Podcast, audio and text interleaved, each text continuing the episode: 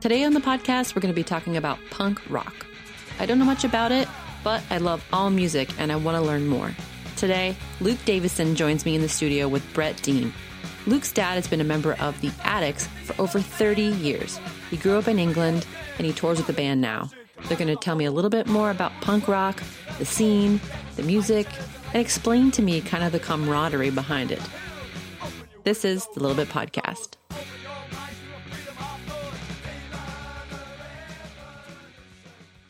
So, Luke, just start off like telling me about growing up. So, you grew up in England around probably a bunch of punk rock people if your dad's been in this for a long time. Yeah. Um, grew up in England, came to the States when I was 12. Nice. Um, prior to that, I remember uh, going to practices, you know, as a young child in, in Ipswich. Ipswich is where they, they started, which is, um, it's east, about 80 miles east, northeast of uh, London. But um, originally, my, my family, uh, Pete Dee and my uh, Kid Dee, um, they're brothers. So Pete's the guitarist, Michael or Kid Dee is the drummer. They grew up in Sunderland, which is where most of my family is born um, from, up north. Oh, okay. But for You're a reason- northerner. yeah, yeah, thick accents and Shire folk. yeah. I wouldn't say that, but huge, huge uh, soccer football fans. Um, Which team? Sunderland through and through. Oh, oh, I didn't know that was a team. Yeah, that's a real Okay. thing. Yeah.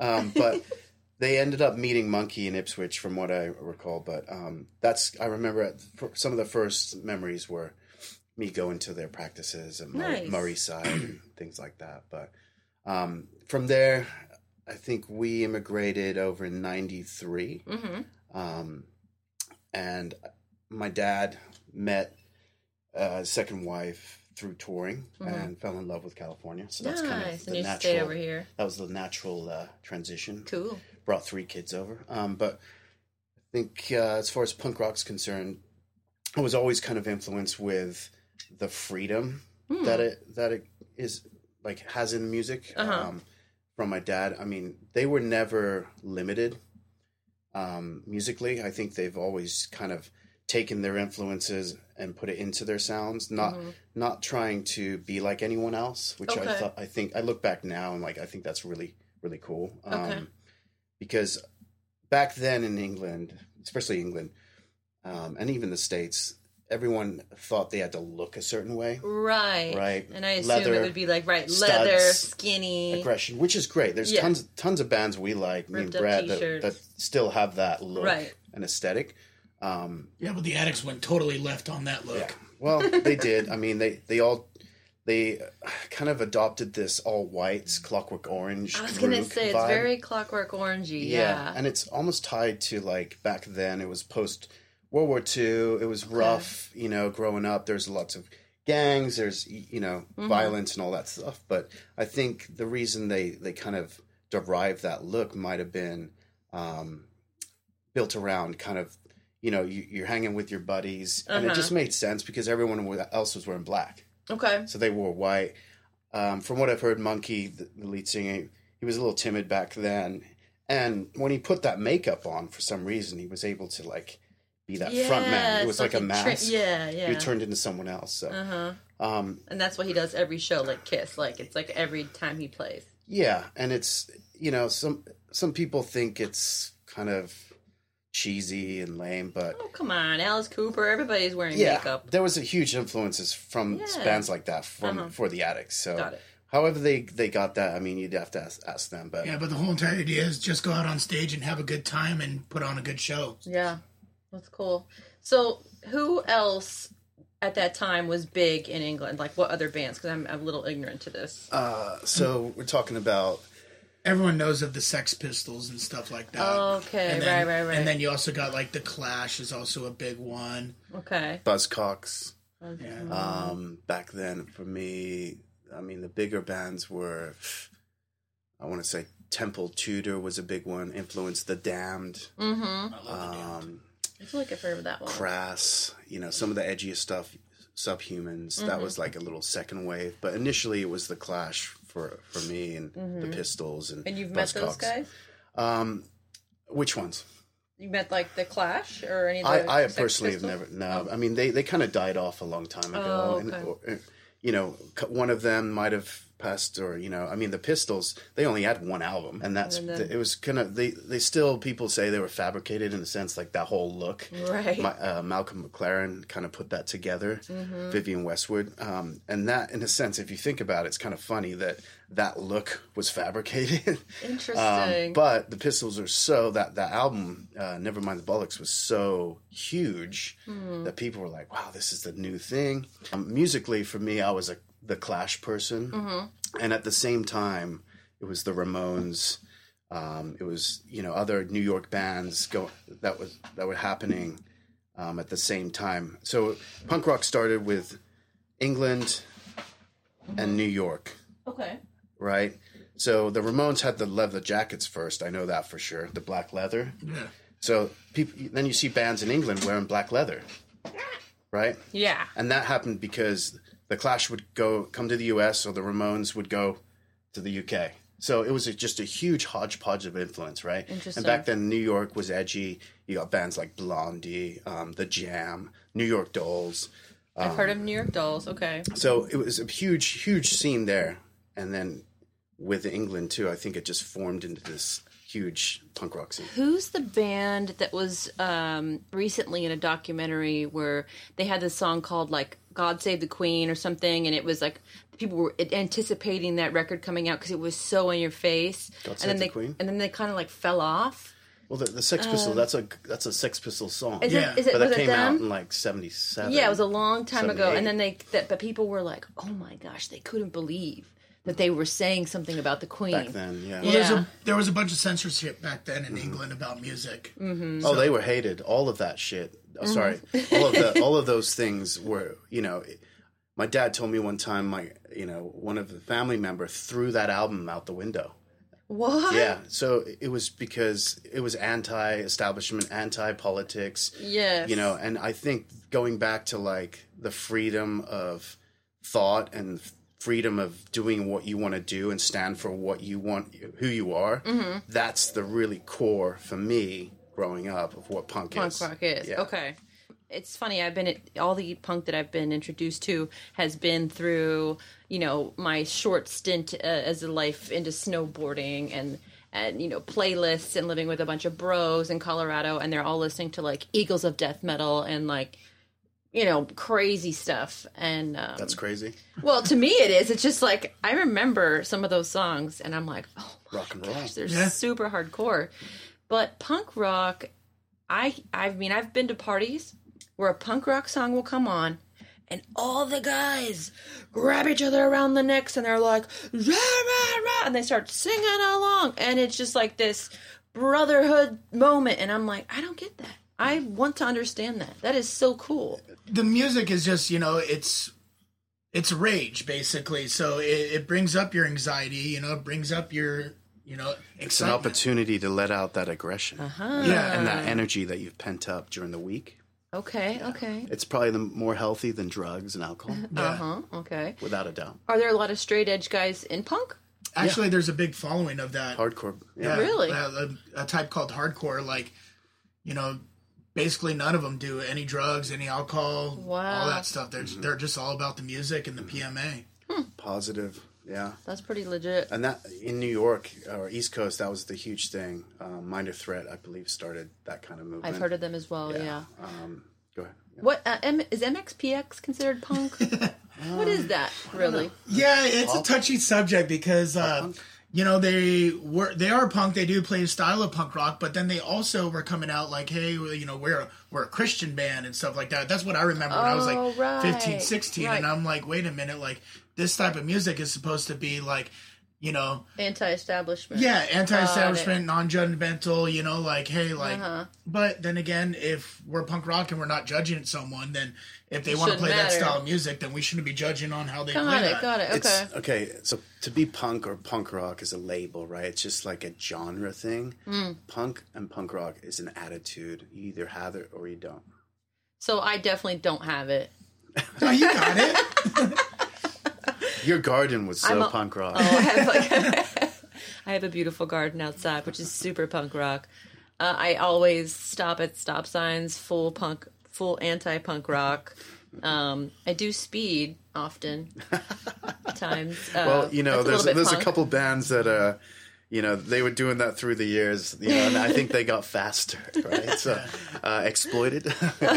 so bands like that. I mean, I don't, know. I don't want to Yeah, get there's off some tangent. but- really, really, really fast stuff to where like I can't even understand what they're saying. Yeah, Oh, neither yeah. do can we. Oh, really? Yeah, sometimes I'm like, they're like, what they say? I'm like, I don't know. I'm So, like, But again, it, it's a release of like aggression of that energy that they have, and Mm-hmm. people Yeah. people gravitate to that. yeah, and you feed off the crowd. When Yeah. the crowd goes crazy, you're like, all right, let's do this too. Like, Okay. you know, let's, And let's back party. back to the the pit or the mosh pit. Yeah, tell me know, about the mosh it- pits. It started really with pogo, right? People would j- do the jump up and down, and then they started like doing a little shoving, Okay. right? And then it evolved into this what, what now we know in California is a circle pit. It's right? insane. It's super fun. It's dangerous. I'm too old for that anymore. oh but my god! Well, here's the thing. Like, I I've mean, seen people walk out bleeding. Yeah, Yeah, I mean that, up, that right? happens because you're sitting there getting your aggressions, but it's not a malicious act. Like you're not going out there supposedly to go and punch some guys. Obviously, Some now- people Seen are. that, obviously yeah. now like you get the bad influence of people that come in there and all they're going to do. I'm going to call them the jock meathead guys. They'll stand in the middle in their wife beaters, and all they're doing is just punching people and just oh. throwing their weight around. And I'm like, dude, that's not what it's supposed to be. It's Right. supposed to be an outlet of you know your aggression and everything like that So you can bounce off each other you're and stuff supposed like to bounce that. off some someone. You know, you knock someone over, like you got like six people trying to pick them up. You know, it's mm-hmm. not like they're trying to stomp on them or hurt them or anything like sure, that. sure. Like I've had it happen before where I accidentally punched a guy and he came up and gave me a hug and a kiss on the cheek and he was like, "You got me good, brother," and I'm like, "All right." That's hilarious. But me as now like. Being in my mid 30s, I absolutely do not go in the circle Uh-huh. No. because you're running around in a circle, and usually I'm drinking, and I'm like two times around I'm You're- winded, yeah, and I'm yeah. like, you know what? I'm gonna go stand in the back where the AC is nice and just I watch know. the music. Just watch the music. Luke, you're managing your dad's band, the Adicts, right? Or you're I am now. Okay. Uh, I started. I can talk about. Got it, where- yeah. Um, so touring with a punk rock band, is it everything that I would assume it to be? Is it all about like partying all night and all that? Or are you guys just like, let's get a nice dinner and go to bed, guys? We got to get up and do this again. It's absolutely not partying all day and all night. When you show up to the gig, you know, you do your load in and everything like that, and the band does a sound check. Mm-hmm. And then basically everyone goes to sleep for about a couple hours and just hangs out. And I mean, Mm-hmm. for our band especially, there's, you know, you don't drink or do anything before the gig because the band puts like their heart and soul into it and they want to give the, the crowd a good performance. So they don't want to come out all trashed. you know, it, it it definitely did start that way for me personally. You know, I, I started as a merch guy, and Mm-hmm. you know, That's what I do now. early early two thousands. You know, I was in my twenties, and Yeah. um, it was a great time. And I remember, you know, for me, you know, when you're that young, you're kind of just trying to figure out a lot of things. But partying was part of it, and back then, I mean, that's not that long ago, but it's definitely changed now, right? Mm. Um, yeah, there'll be nights where we'll stay up late and talk, and it's mostly just with the crew because you're Okay. enjoying each other's. There's company. no groupie. You're hearing thing. stories. No. Yeah. Okay. You'll get a couple like We VIP about members that. will come backstage and you know just that are friends with the band, say hi for a little bit, and then leave. But you know, Yeah, these guys are like older dudes. They're what Yeah, in their sixties. Your dad, right? And then you know they just were on stage for about an hour Yeah. and a half. You know, Right. dripping sweat and exhausted, so they don't really want to entertain other people. Yeah. They just kind of want to maybe you know crack open a beer, sit Yeah. down, and and relax. relax. Yeah. Have a spliff, relax. Nice. And is it lucrative or does it even matter anymore? Is it more about just seeing your fans and keeping like the, the music going? They're they're still going and they're selling out venues Wow. in the U.S., South America, Europe. So I would say yes, it's lucrative. They've they're able to keep this cult following going that they've never been mainstream. I think they have they had one or two hits on the charts in the UK in the 80s, mm-hmm. but they've built this community from live shows and the energy and the fun that you know it's basically this this kind of subculture. It's mm-hmm. pretty amazing. Yeah, Wow. just just touring with the band, uh, like almost every venue we play locally, like you will see the same people Mm-hmm. coming to every show, every every gig, and it's Wow. it's kind of become like a friendship when you see them. You're like, Really? oh, hey, what's up, man? Yeah. So they'll- don't even know their name, but you're just like giving them a hug, like, hey, good to see you. Brett's usually trying to pull some trim, but you know he's got a girlfriend now. I got a girlfriend now. Everybody off the market. Off the market. So you see people travel like long distances, far Yeah, and wide. people tr- get in their cars and drive. I've I've, I've heard of uh, two days. I've heard of twelve hours. You know, it, it- especially because there's certain states where maybe the the venue or the deal isn't you know for that run of shows doesn't make sense for a band because Mm-hmm. you got you got to you got to think about you got tour bus Sure. you've got all these overhead before you even get on a tour right, Right. so sometimes it's nice to do a small string of shows brett's been on those and you know you'll have people that are from a different state different town different city they'll just go ahead and drive over Mm-hmm. Right. or fly yeah even fly There's Wow. a there's a family that lives in Tijuana that any so, Southern California show or Arizona show, Oh. they'll, they'll drive to it and No you'll see it. way. they met me in the, my 20s no way. i've known people for like 15 20 So this is like something you get dedicated to. Yeah. Punk rock is like a lifestyle. It's for Oh, yeah. life. It's in Oh, your heart. yeah. It's in your heart, It's- and you it's may friendship. not see it outwardly, but it's you're you're Yeah. feeling it. It's a pure Oh, yeah. friendship thing, you know. And see, for me personally, and Brett will probably attest, seeing that energy transfer at, at a gig. Yeah. Mm-hmm. And it doesn't have to be the Adicts gig; it could be any gig. That's why I go to shows, right? I want to see that performance. I want to see the crowd's reaction, and we're all there. There's not a care in the world. Mm-hmm. We're all there enjoying this sound, this energy, these frequencies, Mm-hmm. and we're not thinking about politics. We're not thinking about shootings and all this other stuff that like you know you constantly have to hear about at that time we're all the same and we're all together I don't think uh, many rock bands are like that. Honestly, I feel I feel I might have experienced that at a Foo Fighters show and a Metallica show. Yeah i'm sure Well, Yeah. Dave Grohl is like a huge fan of punk rock, and he kind of based like his music on that Yeah. sort of lifestyle. I could see so that. one of the guys in his band was the guitarist for no use for a name you know that no, I didn't. yeah So California punk rock, Suicidal Tendencies, are they from California?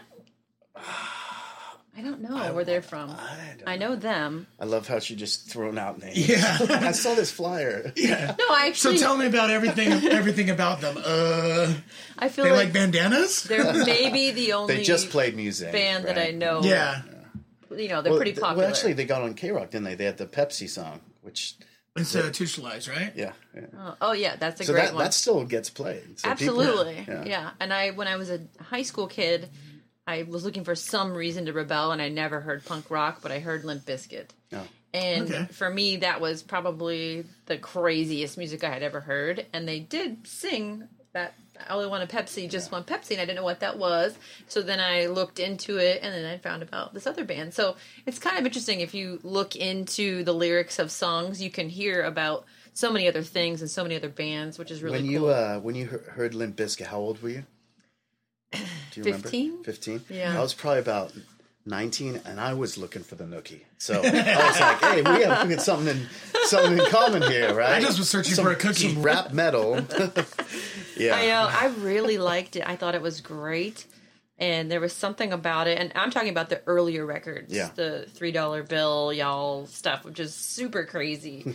uh, but I think with that, it maybe kind of warmed me up to the idea of punk. I just really never found any bands that I was really into. Well, they have that aggression, don't they, Brett? I mean, Yes, they do. They pulled that from other influences, probably from the hardcore scene. Yeah. You know, there's, Okay. a, there's a there's this like kind of this series of um, I would how would I describe it? You know, when someone started screaming, putting that type of aggression on a vocal, uh-huh. that can go all the way back to probably Ozzy. Um, Ah. you know, all the way through to like the early early metal, which isn't really even called metal anymore.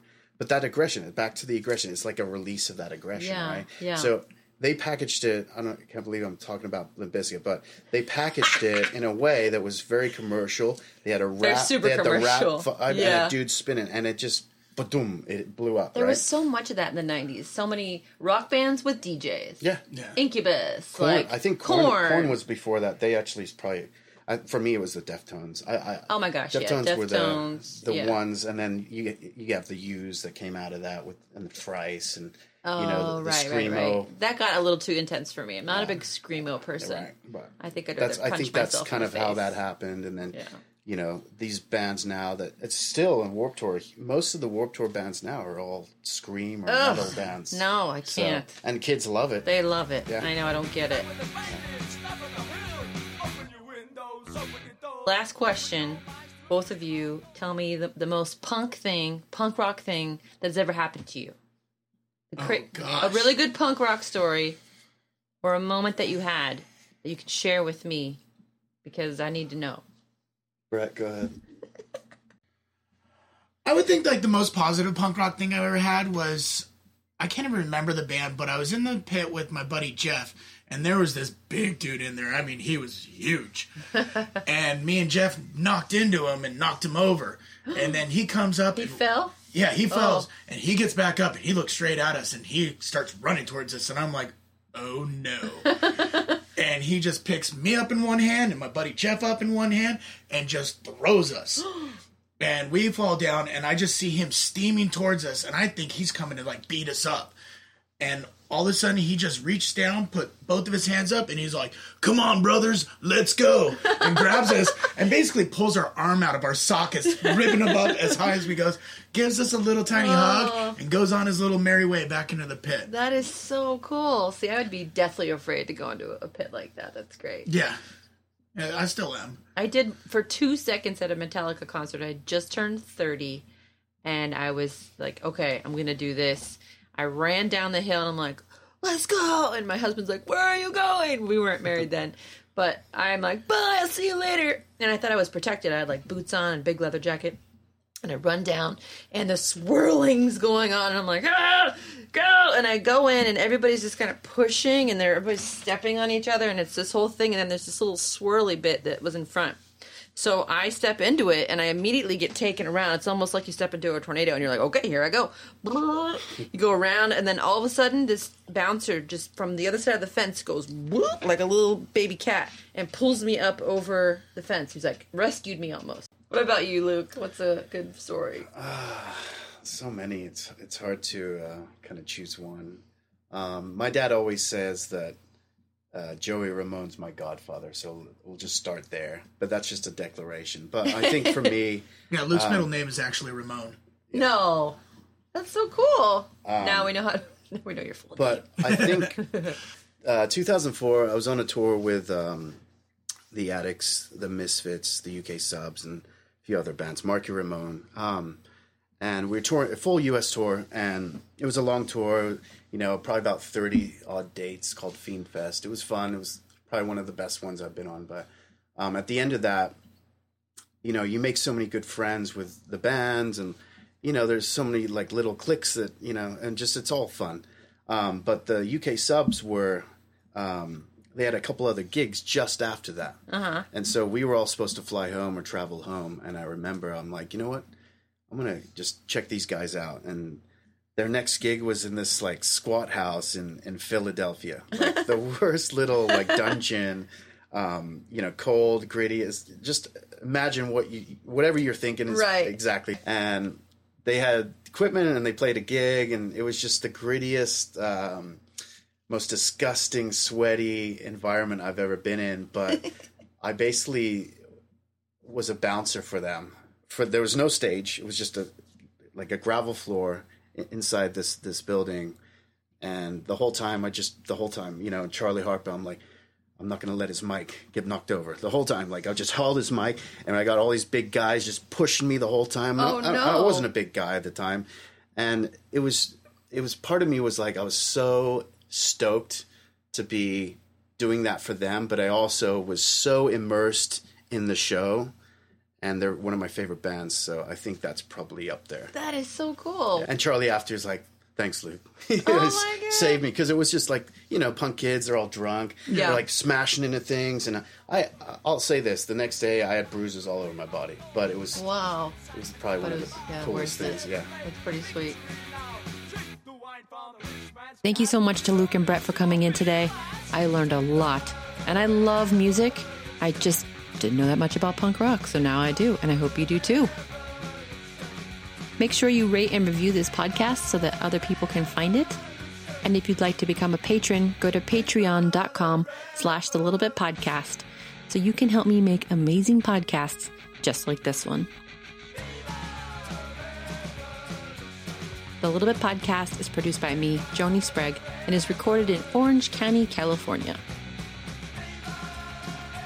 The music you're hearing today is from The Adicts. Download it now on iTunes.